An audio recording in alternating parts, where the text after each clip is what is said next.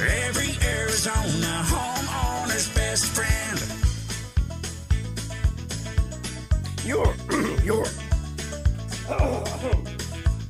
your Saturday morning tradition since 1988. This is hour number two of our weekly radio broadcast, the On the House Hour. We spend this hour on a particular topic relating to your home, castle, or cabin. to join the conversation, 1 767 4348. That's 1 Rosie for you. Text questions can be sent to 411 923.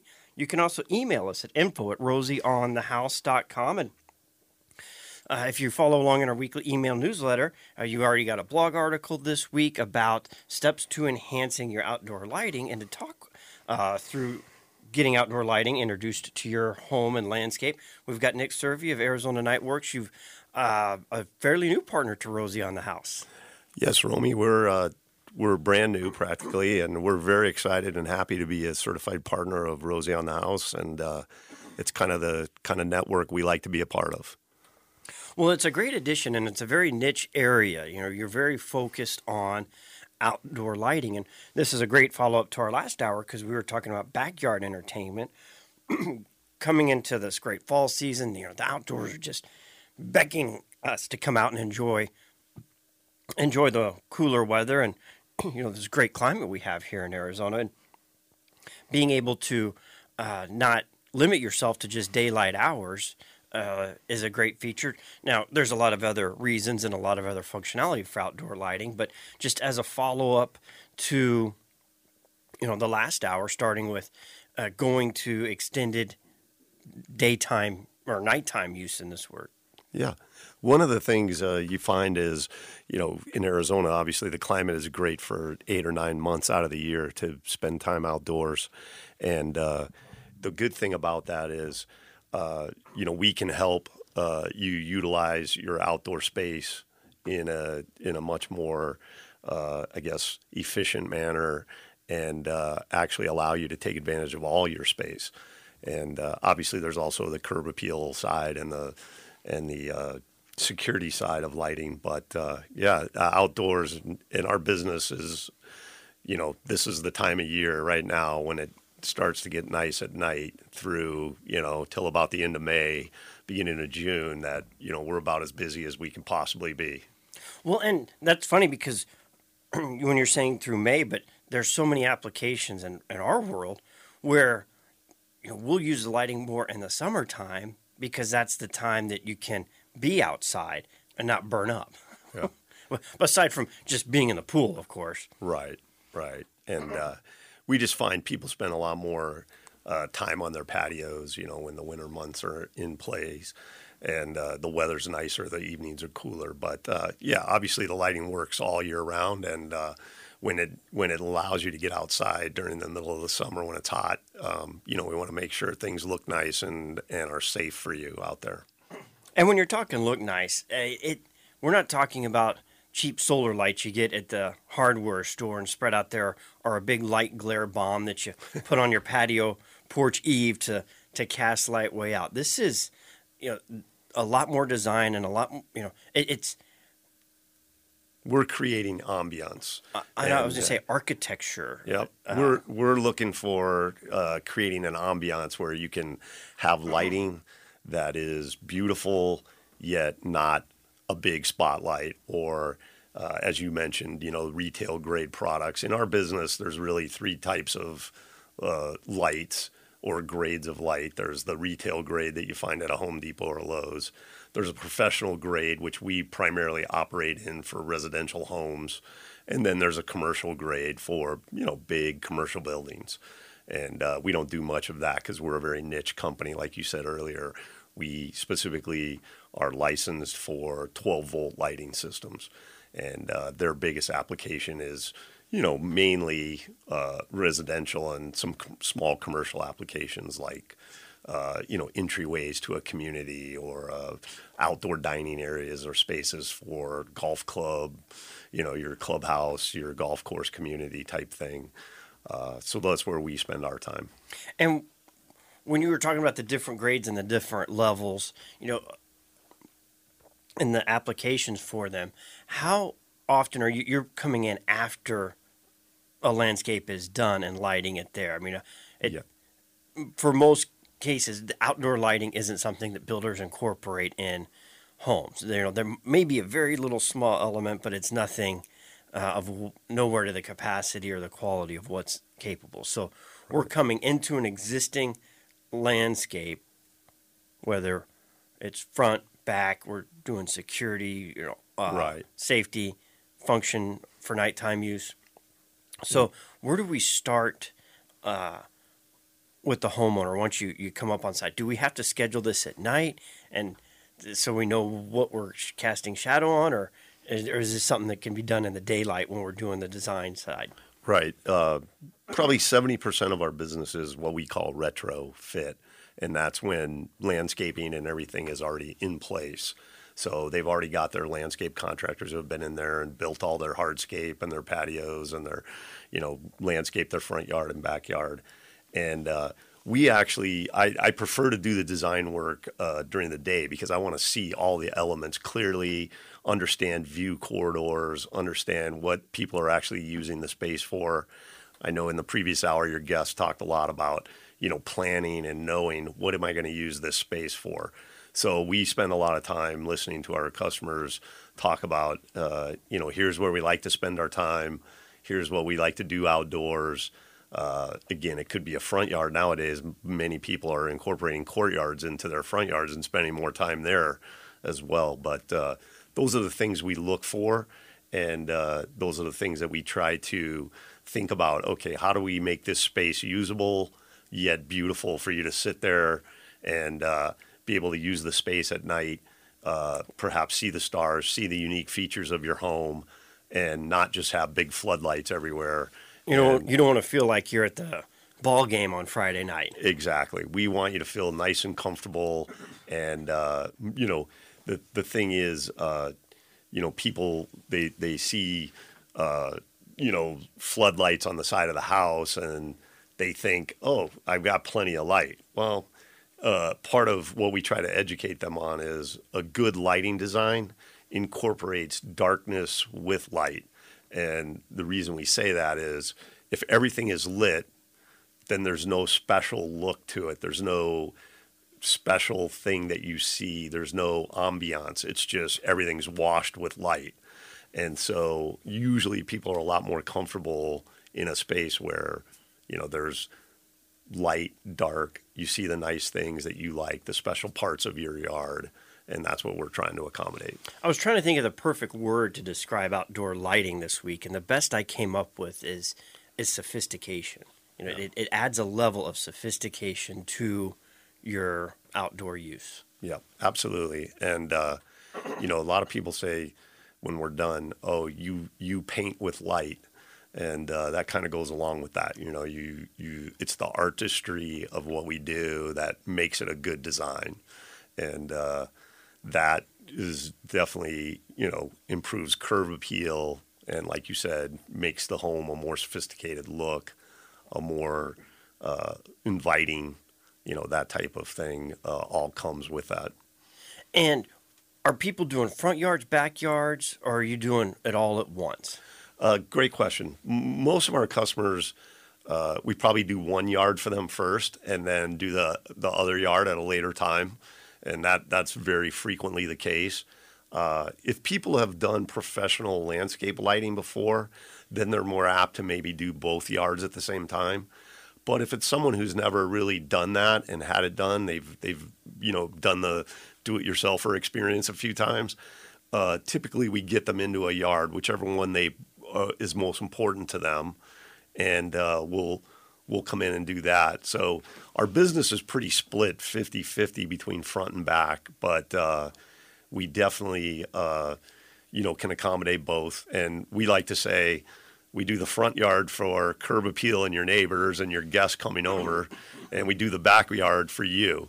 And primarily because most people spend most of their outdoor time at their home in their backyard using patios, you know, uh, gazebo areas, hardscape areas that they've created with fireplaces and that sort of thing. Uh, over the last like 15 years, though, courtyards have become very popular, and there's a lot more of those being built with homes. And uh, there's been a trend for people to spend time in their front yards, kind of get to know your neighbors, but have this nice courtyard area. So that that has become a little bit more uh, in the last 15 years, a little bit more of uh, the front yard being utilized for your benefit as well. But again, most often curb appeal and and your benefit is the back. And like you were saying, a lot of the work, uh, most of the work is retro. So we're going into homes, a lot of homes that you know weren't designed or built, uh, where the home is towards the front. You got a little bit a driveway, but your yard's in the back. You know, that's the majority of how homes were built in the Right. in the area. You can get into some older neighborhoods where it's it's offset and the home's in the back, and you've got the big area in the Front front. But those were you know the historic districts that were homestead Right. designs, and Yep. that's very far and few between. You know the average listener. Right, right. We typically uh, people wind up probably when they're doing these projects, you you probably wind up spending you know putting more lighting in your backyard than you do your front yard on a typical home. But uh, you know, it just all depends on that particular home and that particular uh, neighborhood.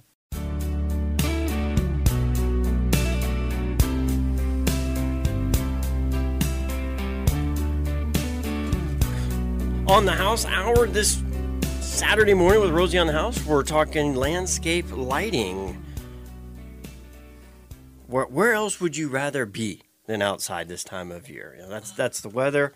Uh, that's one of the great benefits of being in Arizona, and you know the reward for sweating through the last four months. If you have questions or would like to talk about landscape lighting at your home, or f- repairing an existing system, upgrading lighting structures, or or enhancing what's available, one triple eight seven six seven four three four eight. That's one triple eight Rosie for you. Text questions can be sent to 411 923, or you can email us info at rosieonthehouse.com. Becky, good morning. Welcome to the program. How may we help you? Well, hi, Romy. Uh, this is Becky. I am a partner with you at the Arizona Chimney and Air Ducts, and I would just love to share my experience that I had with Nick from Nite Worx. A Rosie on the House certified partner who used a Rosie on the House certified partner calling in to talk about their experience. How about that? Because uh, our partners are homeowners too. Yeah, that's That's awesome. Thanks for calling in, Becky. Absolutely. You know, Nick is a wonderful guy. Uh, he came to my house, and within a week, my front and backyard was transformed with light. Well, wonderful. That is uh, what we're here to do. Yeah, that's what we like doing. Uh, Becky's uh, yard is very well landscaped, and uh, it was really easy to come up with a nice design.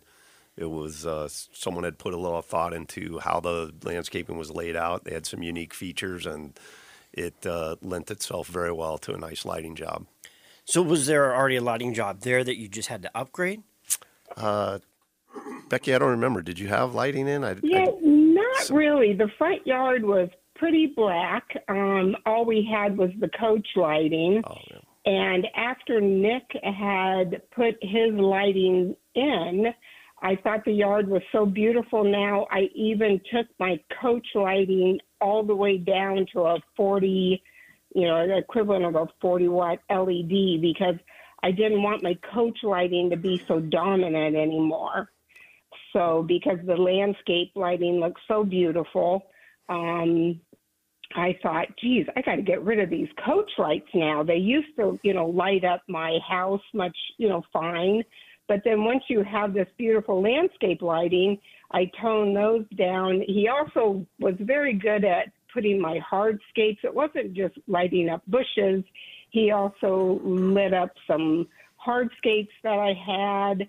Um, we even came up with a really neat little system for my pool pump area.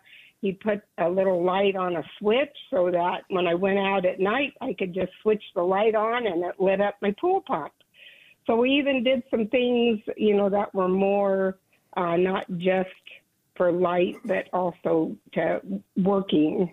Right. We made some uh, functional lighting uh, Becky had a need for wanting to be able to see her pool equipment at night occasionally. And instead of having it on every night, shine, shining on pool equipment, we just you know put that particular fixture on a switch for her that she could turn on when she needs to have it on. And uh, the one thing Becky was mentioning about the front yard, and and sometimes in backyards, a lot of times when we do a design, we want to light it uh, effectively and beautifully so that you don't have to rely on your coach lights or carriage lights to be on. Uh, in Becky's situation, uh, I think she had them programmed to come on automatically, but some people don't. So they have to remember to turn those lights on at night. And we like to make that yard look beautiful so that if they have an unexpected guest over and they haven't turned on their coach lights, uh, it's still beautifully lit, functionally lit for the person to get from the driveway to the front door. And uh, in addition, as she also mentioned, a lot of times, besides lighting landscape, obviously we do light architectural features all the time on homes. And uh, like in her case, she had some nice stacked stone walls. She had some interesting pots that we actually uh, illuminated for her. So those are a lot of things that we we do to try and incorporate the best features of the home and use those to uh, create a really nice lighting design. And she, had said something that you had said in the first segment where you're like, you know, if, if everything's lit, then nothing special. You got to incorporate the light and the darkness. And she she was talking about reducing the light bulb she's using for her coach light, Right. so that it doesn't overpower you know the architectural lighting that was you know then installed. Right, exactly, and and that's the whole idea. A lot of times, I tell people if their lights are on automatically, uh, either put them on a dimmer switch where you can dim them all the way down, or uh, you know incorporate a way like she did to lower the wattage of the bulbs to a, a very minimum, and that way, if the landscape lighting's not on, you still have lights. But uh, if the landscape lighting is on, they're not interfering with each other, and uh, they're enhancing each other. And you were talking about maybe you know the timers and the lights on off. Are they smart enough to adjust with the seasonal daylight times? It it depends on the type of timing system, but yes, all of that t- sort of sophistication is available. It can be as simply as as now with LEDs, we find that LED light, lighting has become the de facto standard in landscape lighting, and uh, we've found that a lot more people just run the lights all night, dusk till dawn, because the bulbs last longer. They're more energy efficient. They use less energy, even running all night, than they did for four or five hours before, when they were halogen or incandescent bulbs.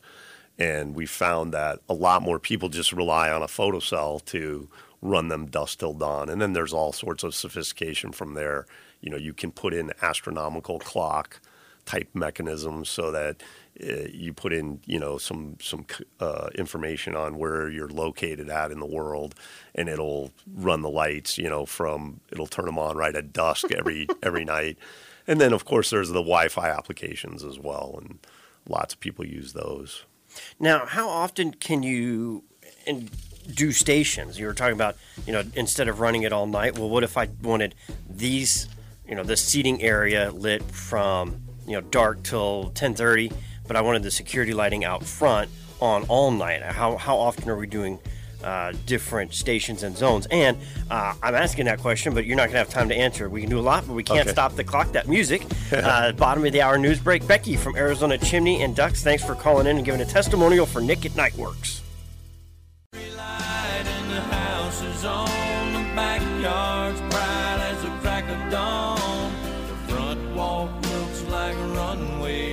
No, no, no, no, no, no, no, no, no. That's when you know you didn't hire a professional. Yeah, that's one of the things we definitely try to avoid is the runway look. We we kind of joke about that, and uh, people, customers of mine know me, and and uh, some of the people we do business with on a regular basis, where we do uh, lighting for, like, say, a landscape contractor who doesn't do lighting, and they use us exclusively. They're always like, "I know, we're not going to do the runway look." this thing that comes out right away. we we have Nick Cervi in studio talking landscape night lighting, uh, design lighting, functional lighting. Uh, if you'd like to join the conversation, one triple eight seven six seven four three four eight one triple eight Rosie for you. Text questions can be sent to four one one nine two three. And we have a couple there that we'll get to, uh, but we got a, a a couple of follow up things to address first. And email us info at rosieonthehouse.com if you need to send a picture or short video with your message. Nick, as we were going to that news break, I had asked you a question about zoning. And is it possible that I could have my cooking area lit every night automatically from dusk till, let's say, 10 o'clock, but then the lighting out front stays on all night, or maybe maybe not depending on the size of yard. Maybe I don't need it, but I've got security lighting that comes on around my front door, garage, windows that stays on all night. Can you Yes. zone the different areas? Yeah, there's a lot of levels of sophistication that come with uh, being able to control the lights and uh, control when they're on and off. And uh, you, you, as uh, most people know, that all comes down to planning ahead of time and knowing what, what's important and what isn't. Uh, the levels of sophistication, obviously, they can run to very expensive, where you can spend a lot of money, almost as much money controlling your system as you did just implementing the lighting. So, so you got to be c- careful in those regards. And uh, you know, some of the the larger homes, they already have home automation systems in them, and uh, they can control a lot of that themselves without us really having to do a whole lot other than implement uh, transformer uh, location, which the transformer is what basically runs the lights. Um, so uh, just by knowing that they have an automation system and what areas need to be on all night versus which areas might only be on for four or five hours a night, um, all of that can be coordinated. So there's many levels to that, and uh, it all just gets down to proper planning ahead of time and, and budget. And there was more things in the planning side of things you wanted to address as it look as it relates to what you're looking for on on a property to light or or to not light. Right. Uh, what's interesting, Romy, is a lot of people uh, get a hold of us and we'll go out and meet with them and talk to them about things they like and don't like about lighting. Uh, we'll look at their yard. We'll uh, then ask them if it's okay if we make recommendations. Because a lot of people have in mind, uh, hey, I got these tall palm trees I want to light.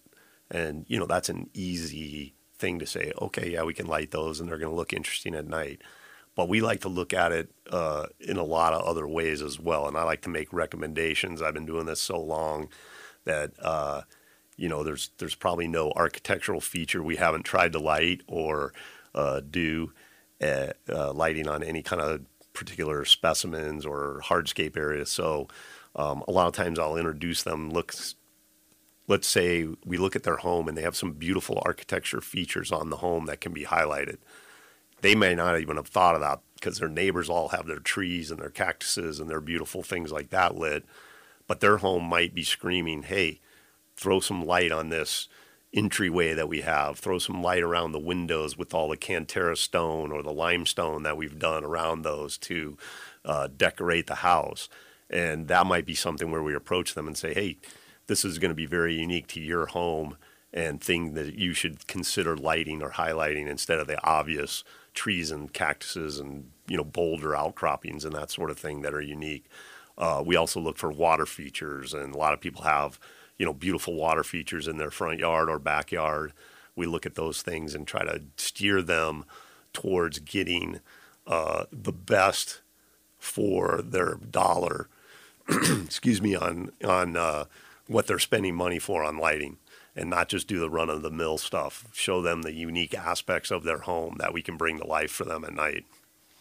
And it really is an art form. You you had said that earlier in I think the first segment. You you're you're creating art with light. Exactly. One of uh, and then the previous hour Bill had mentioned an ironwood tree and Right. I've always liked the ironwood tree, but my uncle has one that I, when I saw it at night, it's lit from below, but it also it, it's a very huge, uh, very mature ironwood tree. Right. They also have lights in the tree casting shadows down, Right. and that became my favorite tree just of how it was lit during during the night. Absolutely. One of the beautiful things about, uh, you know, the desert trees, the native desert trees, is they're very easy to do downlighting from and give you a great look, a moonlit effect look, as we like to call it, because you do see the shadows. You know, it, it's very reminiscent of if you didn't have lighting, but there was a full moon out, you get that same effect, but on every night because you can uh, hang lights in the trees that you know will give you that moonlit look. And uh, it's interesting. You get away from the native trees, trees that are more dense. Uh, it's not a good look because the light doesn't get down through the tree, and so you get no shadowing, no moonlit effect below. So the the trees that are native here are are really good, and mesquites are good for that too. But you know, a lot of people use ficus trees and things like that in their yard, and you can't. You know, the only way you're going to accent something like that is by casting light onto it horizontally and and uh, vertically, but you're not going to get any downward kind of lighting that works effectively on those types of trees. So, yeah, it's uh, it's interesting, but they do lend themselves. It's a beautiful look. And that is a benefit to the native trees when you're you're doing your night lighting because they they in the wild really don't grow like a tree. You know, they they're protecting themselves, their bark. They they grow shrub style as a sunscreen protectant, uh, and we plant them in our yards and we trim them up and we think it's a tree. It's got to have a trunk and go straight up. Well, a lot of them are multi-trunk in nature, Right. and uh, the branch architecture as it's coming back down, it, it gives a lot more different uh, looks that you can do stuff with. And like you said, Right. because you know it can still be a great shade tree, Yep. but the leaves, you know, you've got very small leaves, you know, thousands more of them, Right. but it does allow for light penetration because of how small it is. Yep, exactly. That's that's the beauty of those desert trees is how craggly the branches are, and you get to really see those at night. Whereas, you know, traditional trees like we we've even done a few homes, you know, up in the mountains, but you know, a pine tree or a oak tree or something that grows tall and straight, it's not there's not a lot of effect there. But but desert trees look beautiful if they're trimmed properly and they're lit properly. They they are very interesting characteristics to be able to highlight at night. All right, let's get to the, a couple of these text questions real quick. Uh, first one existing landscape system uh, with what I thought were high end bulbs at the time, and they're halogen. I'm wondering, can I switch out my halogen for an LED? Now, you had said earlier in the broadcast a lot of your work is retrofit, where you're going into existing home Yes. that doesn't that the home is there. How often are you going to an existing landscape lighting and upgrading that system? Oh, very frequently. It's a big part of our business.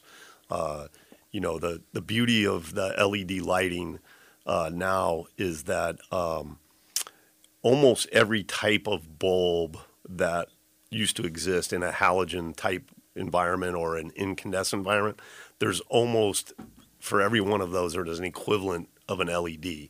So if your fixtures are in good enough shape, uh, you you should be able to retrofit the fixture with an LED bulb instead of your old halogen or incandescent bulb, and uh, that makes it you know a lot easier to uh, switch it over cost wise because you don't necessarily have to replace all your fixtures. and the price in LED has really come down. When they first came out, uh, you remember the the uh, what do they call it? The F. Oh, I can't even remember now. Uh, but they they went from halogen to this other type of bulb than Oh LED. yeah, the xenon and there's- Yeah. yep. When the LEDs first hit, we had somebody come out and do okay, here's our kitchen, nine recess can lights, and wanted a hundred dollars per bulb. I'm like, Right. you want me to spend nine hundred dollars on can lights? Oh, but they'll save you money. I'm like, how much am I spending to light my kitchen for a couple hours a day? Come on, Right, this is a. But they have come to really their mainstream and and the pricing wise, Yeah, uh, much more affordable. Right, right. And then our business is the same. The prices have come down. Um, the outdoor ones are still uh, somewhat expensive compared to their halogen counterparts, but part of that's because it's like anything else in this world. You can you can buy an inexpensive LED. The problem is if it's not sealed well and not protected well, being that it's outdoors, uh, you know, you're taking a chance because any kind of moisture, anything like that affects the electronics of an LED. So the good ones, the ones that are backed with good warranties, um, you know, now a lot of the manufacturers for LED bulb on the outside of your house, they'll warranty it for five years. So that gives you the peace of mind, even though you might have spent a little bit more for it than a halogen bulb. It's definitely paying for itself in that it is warranted and be replaced, and uh, you know you're using less energy. Probably most of them about eighty percent less energy every night, and so um, just like anything else, you know, you, you just got to be careful because you can buy a very inexpensive LED and think you're getting a bargain, and it'll probably go out in two years' time or less, just like a halogen bulb. You can spend a little bit more and get a bulb that actually will last you five years, and uh, or more, and uh, and you know you'll be real happy with it. Now, LED lights shine different than a halogen light. Do you ever run into a situation where we're upgrading, switching out halogen, going to a more efficient, longer lasting LED, and it does something different with the light where you're not having to move it or reposition it or, or fine tune it because it just doesn't do the same? really really what it is romy is um, there's two aspects to it. It's the beam spread on the bulb and the color of the light. And that's what a lot of people don't understand because a lot of the retail stores when they first started stocking led bulbs for landscape lighting they jumped into it but they were offering 3000 and 5000 kelvin light which is a different color than what 95% of the people out there in the marketplace had in their original landscape lighting. All the halogen and incandescent, if they were running at the proper voltage, were at 2700 Kelvin, which is considered a warm white. And so what happened was you, you saw these people try to switch things on their own, and they went, wow, this looks completely different than what I had before. It's not the same color. The beam is narrower or wider or whatever. And they, they would notice problems and then they'd feel like, oh, I got to switch them all, or I got to move them back to what they were. And really, that's that's part of what you hire someone like us to do. We'll we'll make sure you get the proper beam spreads, the proper color of light that you're looking for, and uh, make things nice for you.